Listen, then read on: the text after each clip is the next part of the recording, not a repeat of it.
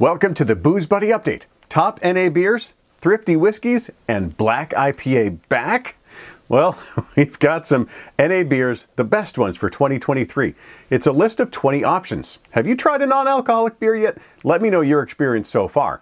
I've mentioned I take a few days off a week, and I've been trying options from hops and water type, CBD seltzers, and NA beers. Personally, my favorites so far have been from Athletic and one group that's surprisingly missing from this list, Rescue Club. Still, Athletic has, I think, four represented on this list. Brooklyn Brewery has a few. Craft brewers like Two Roads also represented, and two I haven't seen but want to seek out.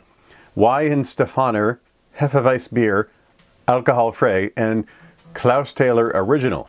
The Hefe claims to taste like it could be a lighter version of the style I love to brew and drink. The other is called Expertly Complex. We're way past descriptions that include wet cardboard or watered down with the NA options available. A friend of mine recently said, There's never been a better time for dry January.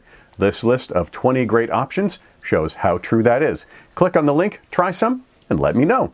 Seven thrifty whiskeys for you to try from a list I almost missed. I'm not going to call them cheap, frugal, or budget friendly, though I probably could. These aren't bargain basement options, though, and honestly, would you need $15 whiskey recommendations? These are all under about $75, but start at $30. It's actually a bit hard to believe some of these whiskeys are described as goes down like an Arnold Palmer in a balance I couldn't stop sipping.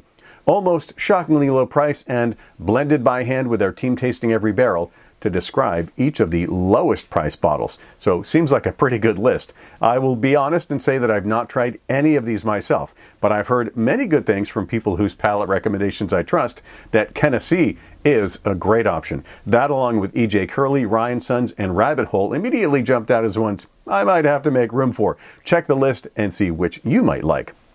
The third story after this, the Booze Buddy update is brought to you by Green Mountain Payments, helping local business owners save thousands of dollars by providing complimentary credit card processing equipment and zero cost credit card processing. Visit greenmountainpayments.com or POSandZero.com today. Black IPA back? Boy, I sure hope so. I'm one of the holdouts who buys it literally every time I see it. Have you held out hope for black IPAs to return too? There's a solid group of us just waiting. Unfortunately, finding them has become increasingly difficult over the years, with great breweries like Otter Creek dropping many of their classics like Black IPA years ago. Props for bringing Copper Ale back, though. It looks like I'm definitely not alone, as the writer of the article is a devotee. It's a beer that there's never a bad time to drink. It balances out a dark roasty flavor with the hops and their assortment of flavors. Well, Booze Buddies, your wait is over because Firestone Walker is releasing Wookey Jack in a new purple can, which honestly almost tips a hat to my radio station, 106.7 WIZN, The Wizard, and our classic purple colors. Anyway, it's called Gnarly on the outside, yet refined on the inside. That malty, toasty, and a balanced bite on the finish. Unfortunately, looks like I'll have to ship it to me. But click on the link for more, see if you can find it near you. Remember to stay safe, drive sober, and support the booze that supports your local community. Have a comment, question, or a story suggestion? Reach out to me at boozebuddyupdate.com.